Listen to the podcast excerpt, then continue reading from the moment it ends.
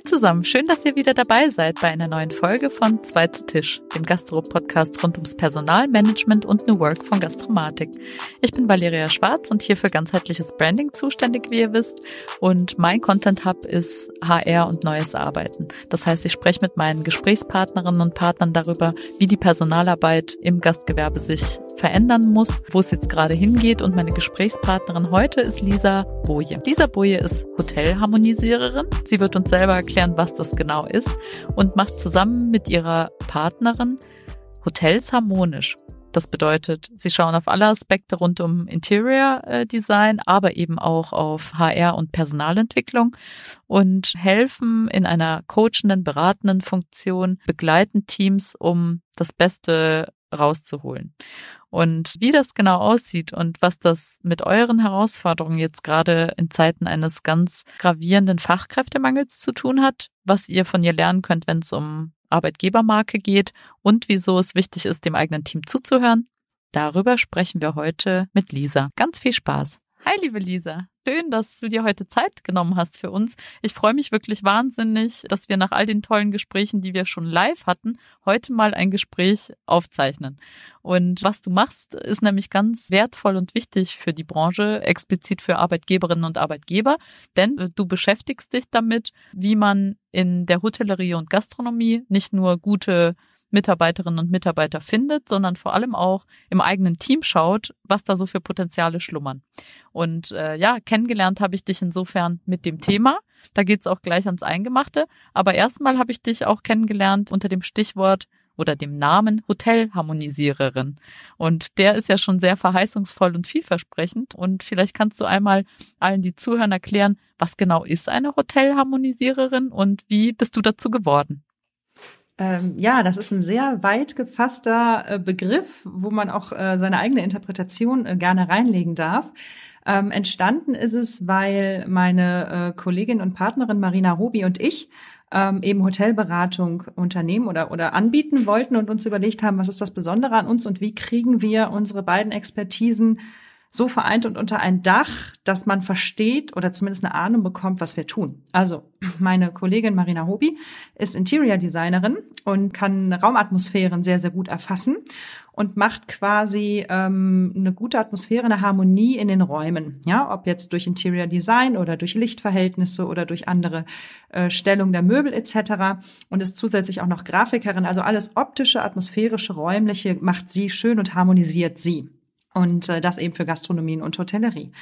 Und ähm, ich wiederum ähm, harmonisiere auch ein Hotel ähm, oder Gastronomien, aber den Mitarbeiterstab beziehungsweise die Menschen da drin. Also ich bin Teamtrainer, ähm, Employer Brander und äh, Persönlichkeitsentwickler. Und das heißt, ich schaue im Team nach, wie sieht es da aus, wie sind da die Harmonien oder auch Disharmonien wie kriege ich äh, Gruppen zu einem echten Team vereint? Wie bekommt man Potenziale und Talente aus den Menschen heraus, die beispielsweise für ein Upselling oder für ein Highlight innerhalb des Betriebes auch noch sorgen können? Und stelle quasi Harmonie zwischen den Menschen her, einerseits im Team, andererseits natürlich auch zum Gast und dann ist natürlich auch immer die Frage, wie kommt es beim Gast an? Wie kommuniziert man das Ganze auch nach draußen? Also Employer Branding, Marketing kommt dann am Schluss auch noch mit dazu, so dass eigentlich Marina und ich ähm, den kompletten Bogen spannen, eine Gastronomie oder ein Hotel harmonisch wirken zu lassen in sich und eben auch authentisch. Das ist wahnsinnig wichtig dabei. Und ja, da sind wir dann irgendwann in irgendeinem Brainstorming nach dem Motto, wie können wir uns fassen, was machen wir eigentlich auf diese ähm, Hotelharmonisierung gekommen als Wort. Am Anfang hat man uns so angeguckt, so, ey, was bitte? Und es ist auch heute noch so. Aber das ist auch gut so, weil so kommt man ins Gespräch und kann es gut erklären. Ja, und für jeden ist Harmonie im Hotel was anderes, ne? Und da kann sich jeder eigentlich das rauspicken, was er davon braucht, sozusagen. Und wie darf man sich dann bei dem bunten Blumenstrauß an wirklich äh, vielfältigen Dingen, die du da machst, äh, mit verschiedenen Rollen, deinen beruflichen Alltag so vorstellen. Also ich bin jetzt eine Personalverantwortliche in der Hotellerie und stelle fest, bei mir ist im Team irgendwie eine Schieflage und ich selber bin an den Rand meiner Fähigkeiten gekommen. Ich weiß nicht weiter. Ich kontaktiere dich. Wie geht's dann so vorwärts? Also als erstes äh, führen wir beide erstmal ein Gespräch, ne, um damit ich herausfinde, wo du meinst, also wo du das Problem siehst, wo es hakt im Unternehmen. Und welche Fragestellung du hast. Beispielsweise, okay, ähm, ich weiß nicht weiter, mein Team kommt nicht klar, ähm, das kommuniziert nicht richtig miteinander oder es, es arbeitet nicht gut zusammen. Da müssen wir gucken, was jetzt da an Schwierigkeiten entstanden ist. ist es, liegt es an der Kommunikation? Liegt es an Mitteln und Maßnahmen? Liegt es am, am Nasenfaktor, dass man vielleicht den einen oder anderen nicht mag? Das weiß man ja nicht. Das heißt, ich gehe erstmal mit dir ins Gespräch, höre mir das alles an und dann gehe ich immer, und das ist extrem wichtig für mich, in sogenannte Sondierungsgespräche. Das heißt, ich rede mit jedem Mitarbeiter persönlich, der in dieser Situation davon betroffen ist, am liebsten sogar mit dem gesamten Betrieb. Kommt natürlich immer darauf an, wie groß so ein Betrieb ist. Und in, in kleinen Gruppen von zwei oder drei Leuten aus dem Haus treffe ich mich dann zum Kaffee, ganz simpel zum Kaffee, und quatsche mit denen erstmal locker, wie es denen geht, und dann möchte ich halt herausfinden, wo vielleicht auch die Problematik liegt. Und ich bin jetzt seit 15 Jahren Teamtrainer und Entwickler und ich habe noch nie einen Auftrag gehabt, wo die Fragestellung, die Erstfragestellung wirklich das Problem war.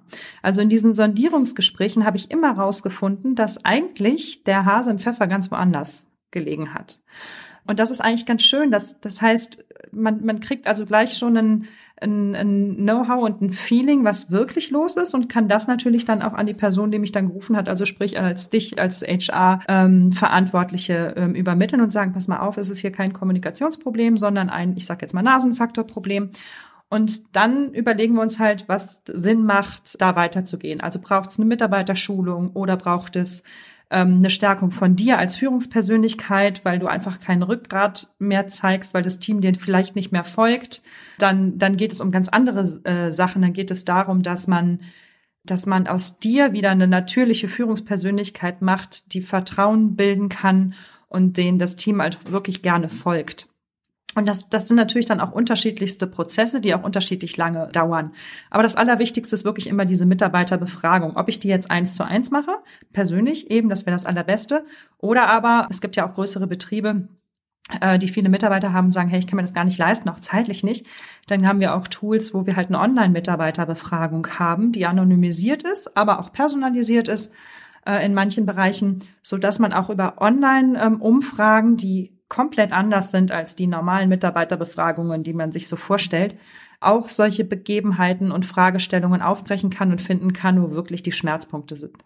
Diese Schmerzpunkte rauszuarbeiten, das bedarf ja schon auch eines hohen Levels an ja Selbstreflektiertheit, auch der Möglichkeit oder der Offenheit vielmehr, zu sagen, ich mache da vielleicht was nicht richtig, meine Entscheidungen waren nicht die richtigen oder es fehlen Skills. Wie würdest du das beurteilen im Prozess? Ist es so eine Öffnung, die, die du dann mit bewirkst oder kommen auf dich per se schon eher, ich sag mal, offene Führungskräfte zu, die diese Themen authentisches Führen und äh, menschenzentriertes Führen eh auf dem Schirm haben? Wie ist da so der Querschnitt? Sicherlich ist es zweiteres. Also ähm, die Führungspersönlichkeit oder die HR-Verantwortliche oder auch der Manager selber im Management, die müssen schon offen sein, um eine Veränderung zu wollen. Die müssen verstanden haben, bevor sie überhaupt auf mich kommen, dass dieses von oben herabführen und den anderen sagen, wie es zu gehen hat, nicht funktioniert. Ansonsten kommen die auch nicht auf mich, weil dann brauchen sie keine keine Entwicklungsmöglichkeit selber. Ja, also von daher kann ich schon sagen, dass ich zu 100 Prozent Kunden habe, die entsprechend offen dafür sind, die reflektiert sind und die verstanden haben, wir haben in der Branche einen ganz krassen Paradigmenwechsel nötig, der sich ja auch schon einstellt.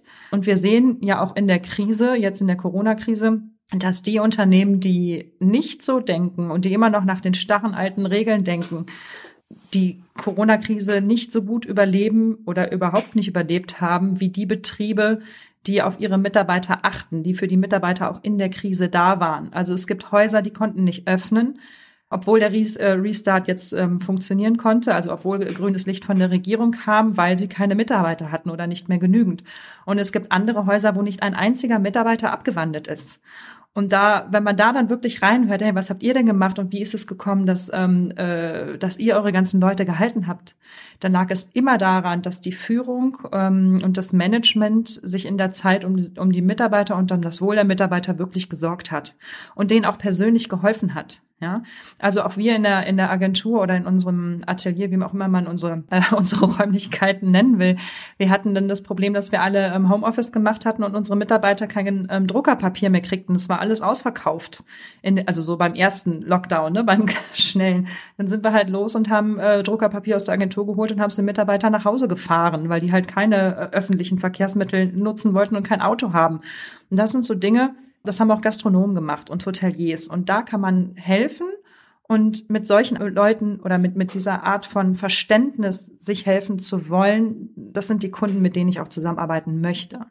Also wenn da im Kopf nicht der Schalter umgelegt ist auf, ja, wir sind alle ein Team und ja, auch ich darf an mir arbeiten, dann funktioniert so eine Veränderung eh nicht, weil das ist nicht authentisch, das wird nicht gefühlt, das wird nicht verstanden und wenn das Management von oben herab einfach was entscheidet, dann wird das vom ähm, Team auch gar nicht mitgetragen. Also es wird gar nicht funktionieren was du gerade beschrieben hast, das sind ja jetzt gerade wirklich die zentralen Problemlagen.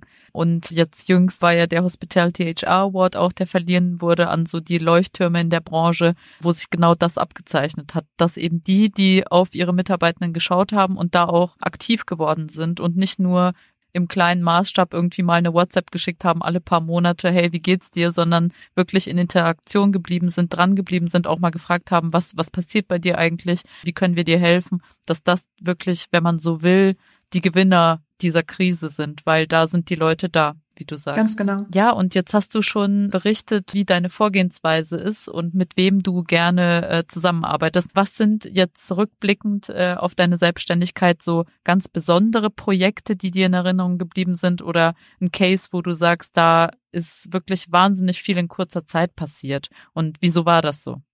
Da habe ich einen Kunden, den ich ganz großartig fand. Da ging es darum, dass die Geschäftsleitung, eine Frau, ähm, sagte, die eine Abteilung kann mit der anderen nicht, die sind sich spinnefeind, ähm, die arbeiten gegeneinander und deswegen ähm, sind wir nicht tragfähig und wir haben schlechte Stimmung im Team.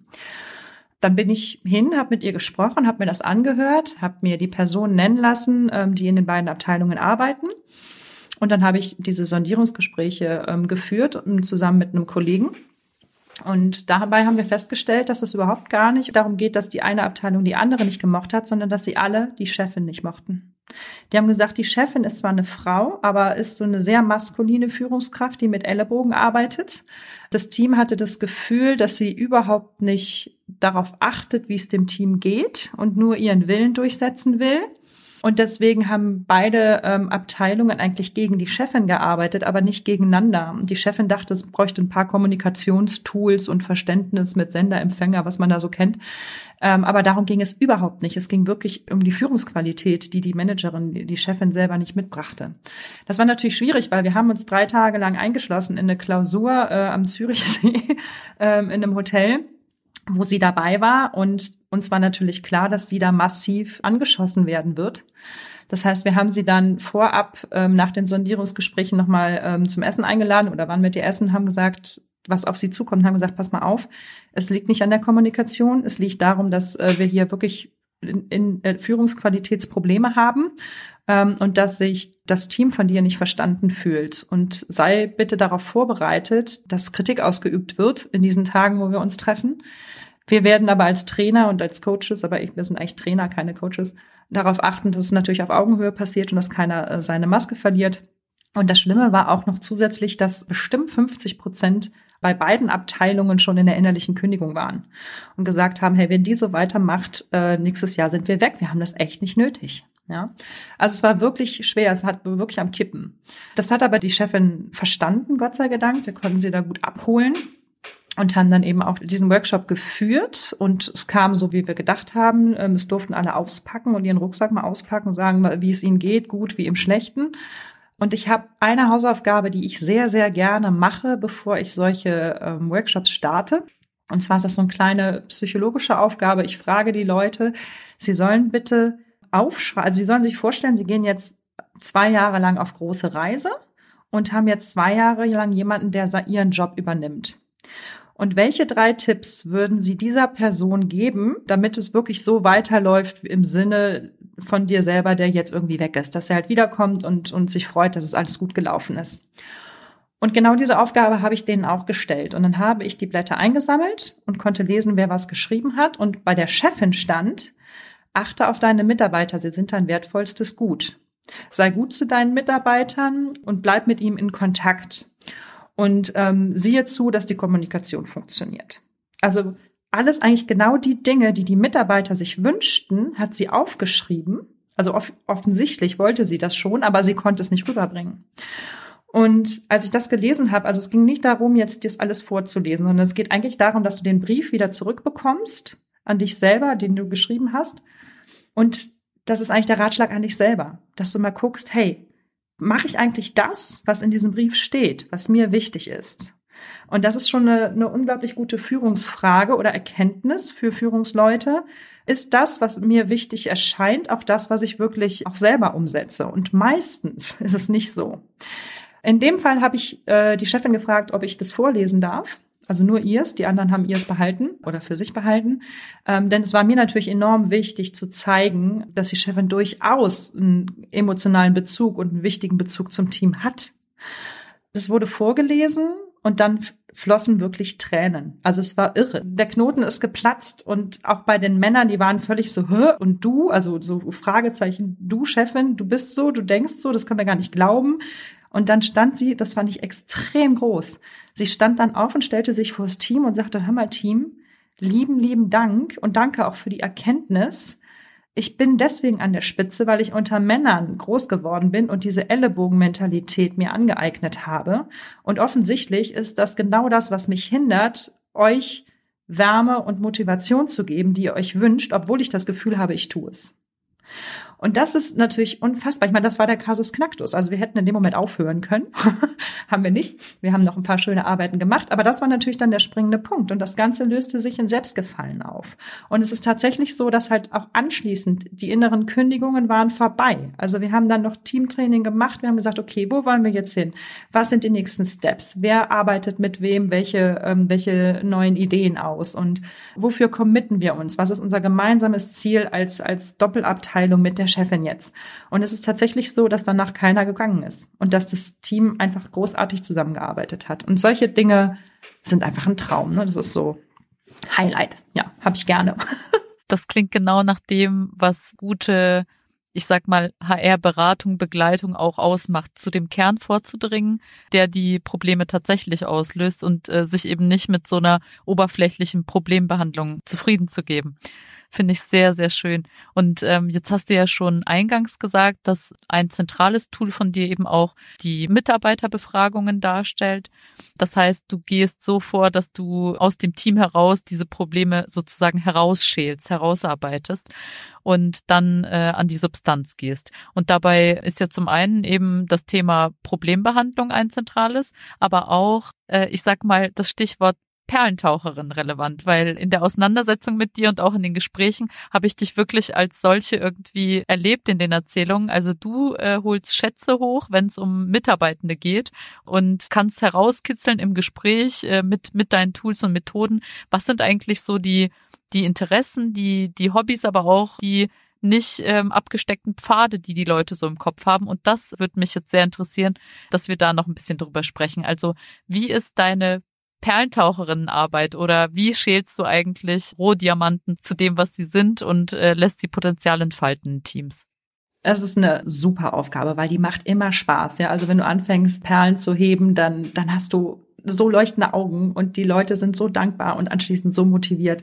Das ist, sind immer wirklich ganz, ganz krasse Workshops und die auch wirklich nach eine lange Zeit eine Zugkraft haben.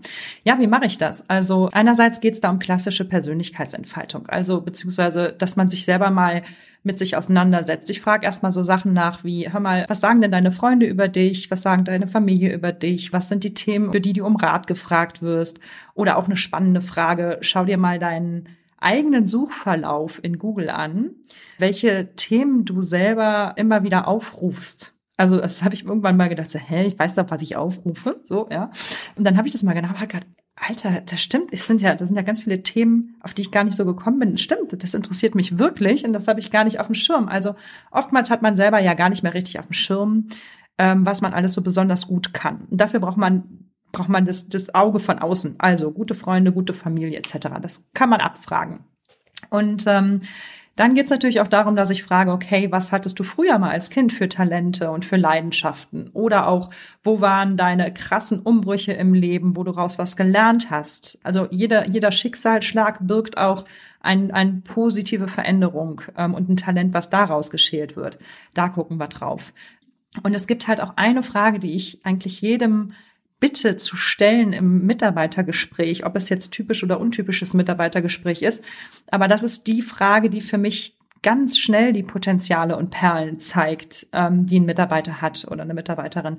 Nämlich, wenn du sagst, ähm, liebe Valeria, äh, wenn du dir jetzt deinen liebsten Kollegen, deine liebste Kollegin vorstellst, was kann die besonders gut? Wofür schätzt du sie? Im beruflichen wie im, auch im privaten, ganz wichtig auch im privaten. Aber auch die Frage, wo kann man die Kolleginnen, den Kollegen eventuell unterstützen? Ähm, wo hat er noch Möglichkeiten, wo wir, wo wir helfen können, dass er sich noch besser entfalten kann? Und das ist halt ein schöner psychologischer Trick, denn wenn ich dich über deine beste Freundin oder deinen besten Kollegen befrage, dann, dann tust du ja was Gutes, äh, mir zu erzählen, was die Gutes können. Und die selber würden es niemals so zugeben. Ja, gerade Frauen ähm, stellen immer ihr Licht unter den Scheffel und äh, und Männer sind vielleicht zu herauspolternd, aber ähm, also es ist ganz ganz schwierig. Aber wenn du einen Dritten befragst, der die Person gut kennt, der freut sich natürlich dann positiv, sich darüber zu äußern über denjenigen und da kommen dann auch die Perlen. Also mein Lieblingsbeispiel ist mein berühmter Kräuterpeter. Ich glaube, die Geschichte hatte ich dir auch erzählt, die gebe ich gern nochmal.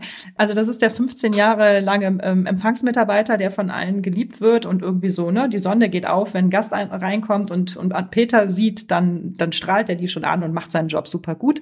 Und das Management weiß aber gar nicht, dass Peter schon seit immer Wildkräuter sammelt. Also in seiner Freizeit sammelt er leidenschaftlich gerne Wildkräuter und irgendwann kommt das mal raus. Und dann fragt, dann sagt man sich, hey, das ist ja super, Peter, kannst du uns nicht Wildkräuter eben für unsere Küche und so ähm, äh, sammeln? Und dann können wir doch da, können wir doch tolle Gartensalate draus machen, können wir ein Storytelling drum machen. Und hey, du bist so beliebt bei den Gästen, hast du nicht Lust, jetzt in der, in der Sommerszeit, wo die Wildkräuter sprießen, mit den Gästen äh, eine Wildkräutersammlung zu machen und eine Wanderung zu machen. Und schon kann Peter, der eigentlich Wildkräuter in der, in der Freizeit sammelt, halt seine, seine Leidenschaft im Beruf leben. Und das finden die Gäste natürlich total genial. Und natürlich geht er mit denen in die Botanik und ähm, sucht die Wildkräuter. Und natürlich gibt's dann von der Küche später Pesto vom Peter und das Ganze wird ein Label. Dann kannst du den, kannst du deinen Pesto mit Wildkräutern noch nach Hause nehmen. Und um, um so ein Mini-Hobby was eigentlich unscheinbar ist, worauf man nicht kommen würde, ähm, entwickelt sich auf einmal ein komplettes Storytelling oder auch ein Highlight für den Betrieb. Und das ist natürlich auch ein einzigartiges Highlight, denn Peter gibt's mit der Leidenschaft gibt's ja nur in diesem Betrieb. Also die Konkurrenz hat den nicht. Das heißt, du hast da auch die Nase vorn, wenn du es schaffst, ein, ein Talent oder eine Leidenschaft von deinen Mitarbeitern im Hotel, im Gastrono äh, in der Gastronomie zu leben. Oder es gibt in den Johannesbad-Hotels äh, einen Geige spielenden Koch und um 20 nach 7, egal wie, wie viel Aufruhr in der Küche ist und wie viele Gäste da sind, dann bindet er sich eine neue Kochschürze um, eine frische und spielt eine Viertelstunde lang im Restaurant ein paar Geigenstückchen. Ja, und ich meine, das, das, da kriegt er seine Bühne, da freut er sich riesig, die Gäste finden den entzückend und dann geht er wieder zurück zum Herd. Ja, warum denn nicht? Ist doch ein Erlebnis. Also wenn ich die Wahl habe zwischen Restaurant A und B und ich mag Geigenmusik, wie cool finde ich das, wenn der Koch da rauskommt? Ne?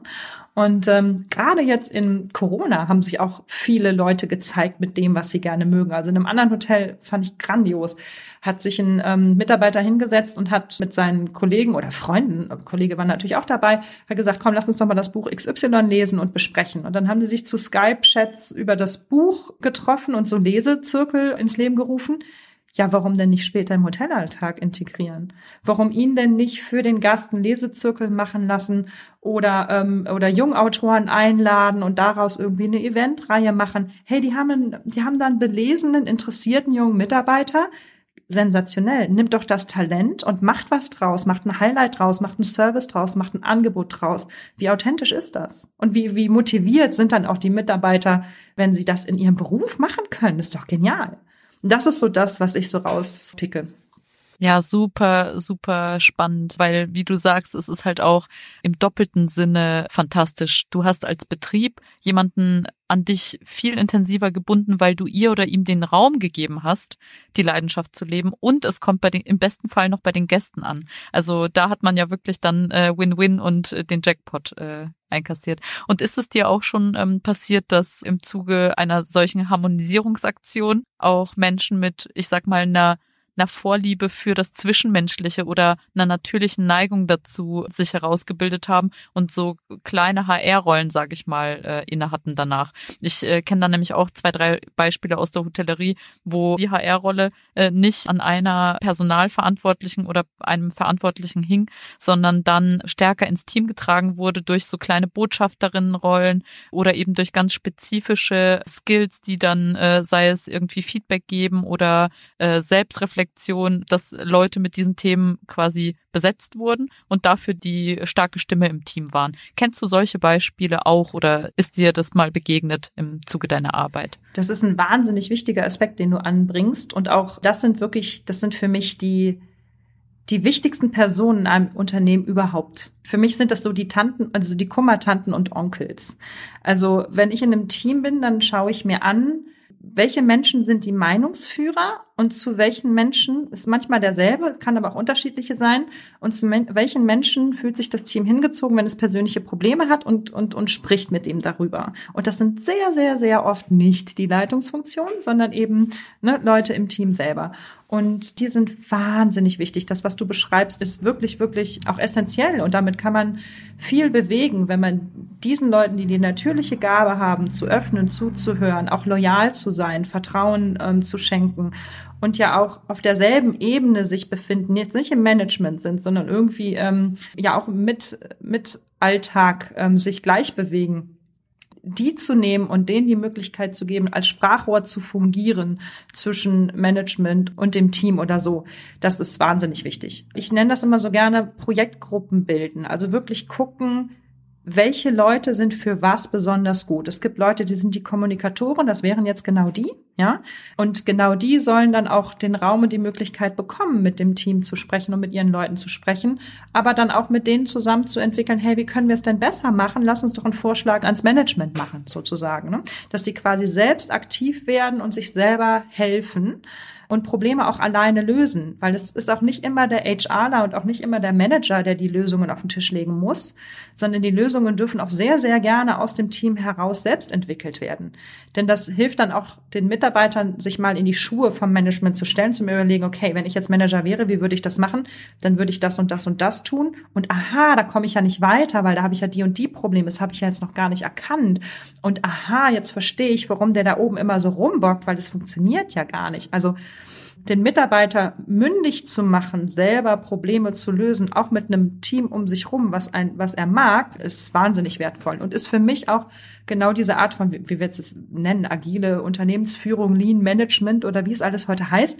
Das ist genau das, was das ausmacht. Wirklich die Menschen auch gerne abteilungsübergreifend auch aus anderen Positionen heraus, egal wie lang zugehörig jemand im Unternehmen ist, zusammenzubringen und Interessensgemeinschaften zu bilden und in den Interessensgemeinschaften Antworten zu finden und die dann dem Management zu präsentieren, wunderbar delegiert sozusagen und ein enormer Motivationsschub wieder fürs Team. Das klingt nach einer äh, sehr schönen äh, Zukunftsperspektive. Also wenn es die Hotellerie oder gar nicht mal bezogen nur auf die Branche. Da gibt es ja genug andere, die das nicht ansatzweise schaffen, so zu arbeiten. Wenn man aber zu diesem Wunschbild äh, hinkommen will, was wären ähm, aus deiner Perspektive so die, ich sag mal, idealtypischen Schritte?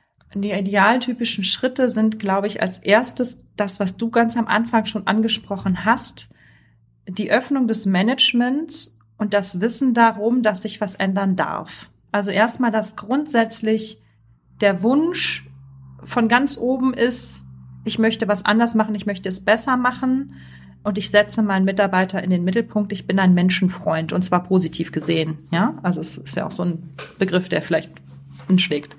Früher habe ich immer gedacht, dann fängt man an, alle Mitarbeiter von unten nach oben zu schulen. Das macht aber am Anfang noch keinen Sinn, weil du musst ja erstmal die Gedanken und, und, und, und diesen neuen Vibe irgendwie rüberbringen. Das heißt, du nimmst schon deine, deine Teamleader, die du hast, und befähigst die erstmal dazu, also erstmal gibst du denen dann Persönlichkeitsentwicklungstraining, ja, also nach dem Motto Perlentauchen für die und auch ihnen zu zeigen, wie, wie stärkst du dich vor dem Team, wie kannst du authentisch kommunizieren, wie kannst du Fehler zugeben. Viele können, können keine Fehler zugeben. Das ist aber das allerwichtigste Instrument. Wenn ich einen Fehler zugeben kann oder ein Fragezeichen offen stehen lassen kann als Führungspersönlichkeit, dann wirke ich nahbar, dann wirke ich so, ach, der weiß es auch nicht, verstehe ich, oh Gott, dann will ich dem helfen.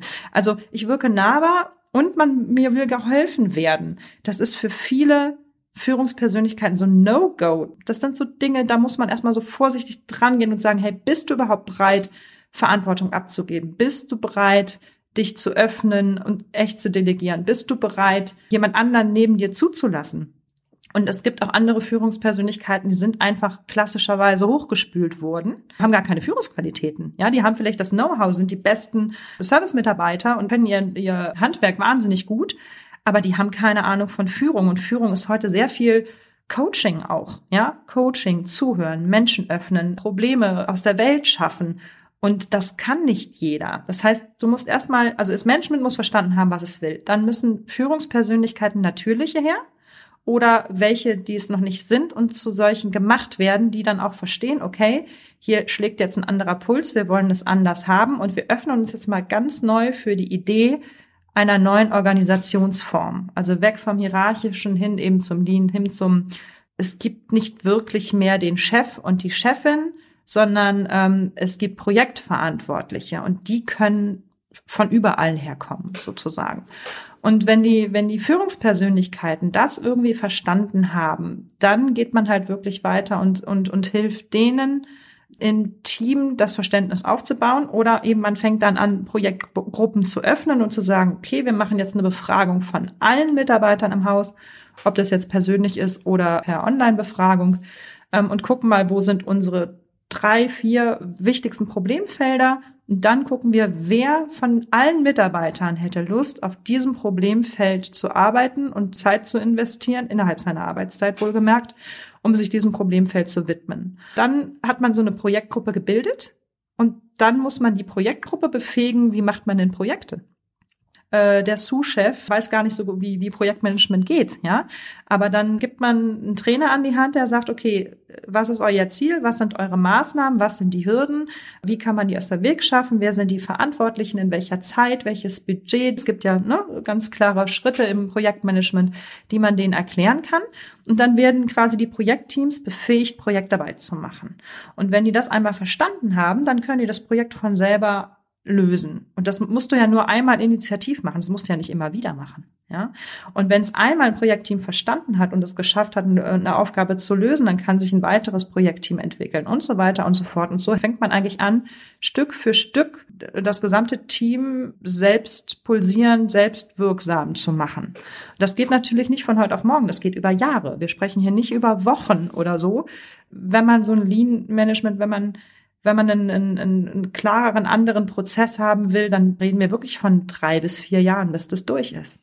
Und was du jetzt beschrieben hast, ist ja ganz interessant, dass man eben weggeht von diesen hierarchischen Strukturen und Stufen, in denen auch vielfach gedacht wird. Also neulich erst hatte ich eine Unterhaltung mit einem Hotelier, der mir dann sagte, es gibt da die erste Hausdame, die zweite, die dritte und äh, so weiter. Und damit kreiert man ja im Grunde ja auch, ich sag mal, künstlich einen Karriereweg und äh, ich glaube, gerade in, in der Branche ist es schon so, dass man Personalverantwortung eben mit einer nächsten Stufe assoziiert. In diesem Bild wäre es ja so, ich trage Verantwortung für Projekte, für Ziele, für Kollaboration. Und das ist ein gänzlich anderes Modell. Und diese beiden Welten, ja, die beißen sich schon äh, gewissermaßen. Und da frage ich mich, also wie kommt man gegen die Widerstände derer an, die jetzt in diesen Hierarchiestufen Status quo sind und sagen, naja, ich will hier nicht weg. Alles, was ein anderer Entwurf ist, ist auch ein, ein gewisses äh, Stück ja Einbuße von Macht oder von Standing. Und äh, man müsste ja wirklich in so einem transformativen Prozess eine Organisation umbauen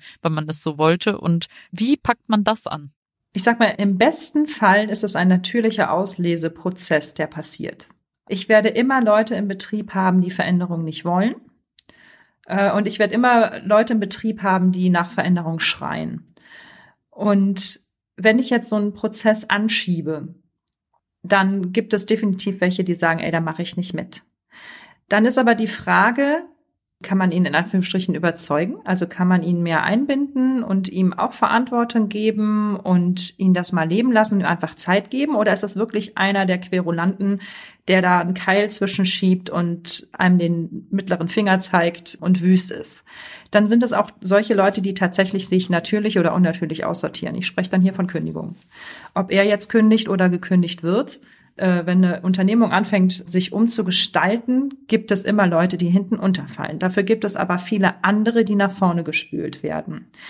Ich bin aber auch überhaupt kein Freund von diesen, es war mal so ein Hype vor, vor fünf Jahren, fing da irgendwie so an, nach dem Motto, wir müssen total lean werden. Also sprich, es gibt jetzt überhaupt keine Hierarchien mehr und wir sind jetzt alle freidenken und wir können uns selber ähm, entscheiden, bei welcher Gruppe wir was wo mitmachen, wie lange wir arbeiten, für welches Projekt wir machen. Das finde ich persönlich sehr schwierig, weil in einer großen Unternehmung gibt es ja Leute, die können Führung, es gibt Leute, die können begeistern, es gibt Leute, die können Buchhaltung, aber wollen sich sonst nicht zeigen.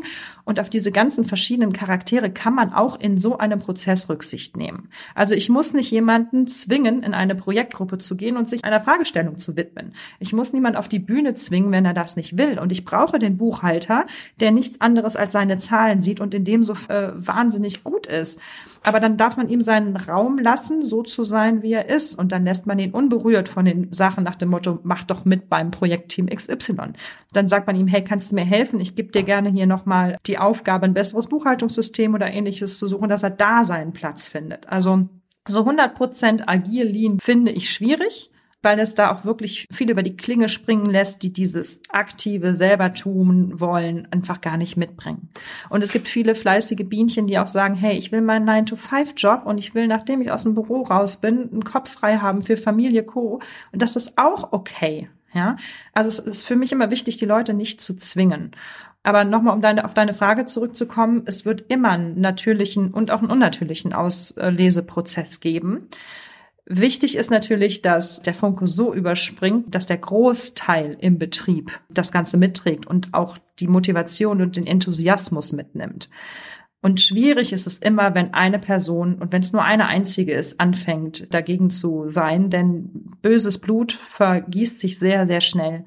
Und solche Menschen muss man relativ schnell rauspicken und mit denen eine Lösung finden. Mit denen oder eben zu sagen, hey, bitte greif unser Team nicht an. Ja, das kann ich mir vorstellen, dass das wirklich sehr schwierige Prozesse mitunter sind, weil man einerseits vielleicht die Problemstellung sieht, ah ja, da zieht jemand nicht mit oder arbeitet aktiv dagegen und gleichzeitig müssen gewisse Jobs einfach getan werden.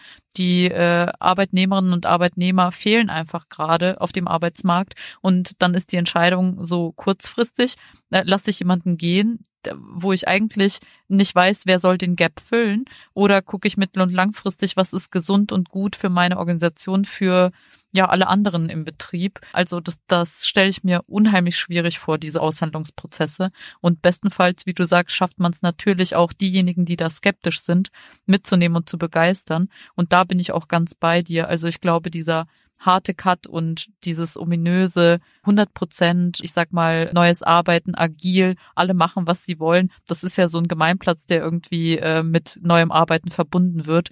Das ist nicht das, was funktionieren kann. Also es muss gewisse Rahmenbedingungen geben, die gesteckt sind, innerhalb derer man sich frei bewegen kann. Und dazu zählen eben auch Rollen, dazu zählen Prozesse, Strukturen. Da bin ich äh, also ganz bei dir. Also eben genau das ist total wichtig. Ich glaube auch in jeder Gruppe, auch wenn wir jetzt von diesen Projektgruppen reden, auch in der Projektgruppe hat jemand den Hut auf. Ne? Das muss nicht der klassische Chef sein, das kann doch die Auszubildende sein, weil die einfach sagt, hey, ich habe jetzt Zeit, ich habe Bock und ich, ich setze mir jetzt den Hut auf. Aber einer muss die Entscheidungsgewalt und auch die Verfügungsgewalt haben, damit überhaupt was vorangetrieben wird. Und einer hat die Fäden in der Hand und organisiert das. Und ich denke, das wird auch immer, also ich sag mal, die nächsten 10, 20, 30 Jahre lang so bleiben, weil wir kommen ja aus diesem strukturellen Denken so schnell auch gar nicht raus. Und es ist immer gut, jemanden zu haben, an dem man sich orientieren kann. Und da sind dann wieder ne, die Kummertanten und Onkels, also von denen du ja auch sprachst, die Leute, die eigentlich von sich aus natürliche Führer sind und natürliche ähm, Schauter innerhalb der, der Organisation, ganz, ganz wichtige Köpfe. Ne? Und jetzt haben wir schon ganz viel darüber gesprochen, wie eben dieses Thema Personalentwicklung, Führung, aber auch Employer Branding am Ende, also das, was du dann nach außen trägst von dem, was du innen veränderst und lebst, wie das so zusammenspielt. Und äh, unabhängig davon, dass du nicht weißt, mit wem ich als nächstes spreche, was wäre für dich so eine ganz dringliche Frage, die die Person oder meinetwegen auch die Branche in den nächsten ja, ich sag mal, zwölf Monaten beantworten sollte. Müsste die Branche verändern, um vielleicht auch fachfremde Menschen für sich zu begeistern? In der Hotellerie und Gastronomie ist, ist und bleibt die Frage, hast du das Gastgebergehen? Die Number One Frage. Ich kann die beste Hotel- und Restaurantfachmann-Ausbildung haben. Wenn ich kein Gastgeber bin, äh, gehen habe, kann ich perfekten Service leisten und mich mag der Gast trotzdem nicht. Ich kann aber als Malermeister, der schon zu Hause immer die Türen offen hat und ständig alle an seinem Grill begrüßt, der kann der perfekte Gastgeber sein und gerade derjenige sein, der meine Restauration aus dem Minus holt, weil er seine Gäste so begeistern kann, obwohl er nicht High Service oder sowas gelernt hat. Also Gastgeber gehen ist und bleibt wichtig und ich glaube, das ist auch relativ schwierig zu finden. Ähm, also jemand, der wirklich Dienstleistung am Gast für einen anderen Menschen machen möchte und dafür brennt. Das ist das A und O. Aber gleichwohl ist es einfach auch wichtig, dass die Führung verstanden hat und HR, ich bleib dabei, ich stelle den Mensch in den Mittelpunkt. Und ich kann heute nicht mehr als Gastronom sagen, mach bitte deinen Job, weil du kriegst das und das Gehalt, was in Deutschland unterirdisch ist, weil äh, du hast super Arbeitszeiten, weil wir haben beschissene Arbeitszeiten, weil du dich hier schön hocharbeiten kannst, weil das ist irgendwie eine Ochsentour, sich hier hochzuarbeiten. Also wir versprechen ja seit, oder wir haben früher den Ochsenweg versprochen und der war hart und der machte nicht wirklich Spaß. Und heute muss man den Menschen die Möglichkeit geben, Spaß an der Arbeit zu haben. Also finde einen Gastgeber und finde außerdem heraus, ich bleib beim Perlentauchen, was kann der vielleicht noch mitbringen, wo er sich dann wirklich noch verwirklichen kann. Ja, ähm, und gib ihm dann die Möglichkeit, das zu leben, ohne ihm die Angst zu geben, hey Alter, du machst hier nur einen scheiß Job und du wirst immer nur angeblökt von den Gästen und die sind ja so undankbar und so weiter und so fort. Und dann musst du noch dein ganzes Trinkgeld abgeben und verdienst eh nichts. Ja, das sind die Schattenseiten und ich wünschte mir auch, dass die Gäste insbesondere jetzt auch nach Corona verstanden haben, wie wertvoll Gastronomie und Hotellerie ist und ähm, auch bereit sind, höhere Preise zu zahlen und nicht immer dieses diesen ewigen Preiskampf mit dem Schnitzel. Wer hat das günstigste Schnitzel? Da kriege ich immer Plack auf den Zähnen. Dass da vielleicht auch bei den Gästen ein Paradigmenwechsel kommt. So oder so, sei Gastgeber und sei es mit Herz und bringe dich noch mit ein. Und das musst du als Arbeitgeber demjenigen vermitteln. Vielleicht noch eine Sache. Ähm, ich habe ja auch noch einen Podcast zusammen mit Andi Grau, die ist Gastroberaterin, nennt sich Gastro Angel. Und die sagt zu mir, mittlerweile rät sie den Betrieben, wenn sie Mitarbeiter suchen, nicht eine Stellenausschreibung zu machen nach dem Motto, wir suchen dich und du solltest das und das mitbringen, sondern wir bewerben uns um dich. Also wir bewerben uns bei dir als Betrieb, weil wir so ein geiler Betrieb sind und das und das und das leisten, obwohl wir in so einer anstrengenden Branche Gastronomie arbeiten. Und das finde ich irgendwie einen sehr, sehr interessanten und sehr mutigen Ansatz, wo die Zeit reif ist, ne? jetzt gerade in Corona und Co. andere Wege zu gehen. Sehr, sehr schön. Das finde ich äh, sind fantastische Schlussworte, weil du bist nochmal eingegangen auf die Frage, wie können Menschen überhaupt selbstwirksam sein? Also sehen, was sie leisten, dafür auch eine Wertschätzung erfahren und nicht nur vom Arbeitgeber, auch vom Gast hoffentlich. Da stimme ich dir zu. Ich hoffe, ähm, das ist jetzt im Nachgang von Corona auch deutlich äh, in der Preispolitik sozusagen zu spüren und bleibt dann auch wiederum bei den Arbeitnehmerinnen und Arbeitnehmern hängen und dann auch der Mut, als Arbeitgeber zu sagen, das sind die Dinge, die ich verändern muss. Da kann ich nicht mehr wegschauen, weil sonst werde ich mittel- und langfristig eben niemanden an mich binden können äh, im Positiven. Und ja, vielen lieben Dank für das spannende Gespräch. Ich habe ganz viel mitgenommen und ich bin überzeugt, die Hörerinnen und Hörer auch. Vielen lieben Dank und deinen äh, Podcast werden wir natürlich in die Show Notes packen, weil da sind bestimmt noch ganz viele andere tolle Ideen dabei. Herzlichen Dank. Danke, Valeria. War sehr schön, mit dir zu sprechen. Ja, das war mein Gespräch mit Lisa. Ich hoffe, es hat euch so gefallen wie mir. Ich fand es ganz spannend und inspirierend zu hören, was sie so an Erfahrungen aus ihren Projekten mitbringt.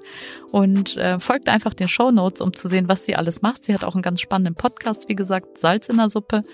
Und ratet auch gerne die Folge. Also wenn es euch gefallen hat, lasst ein paar Sterne da. Vielen lieben Dank und bis ganz bald.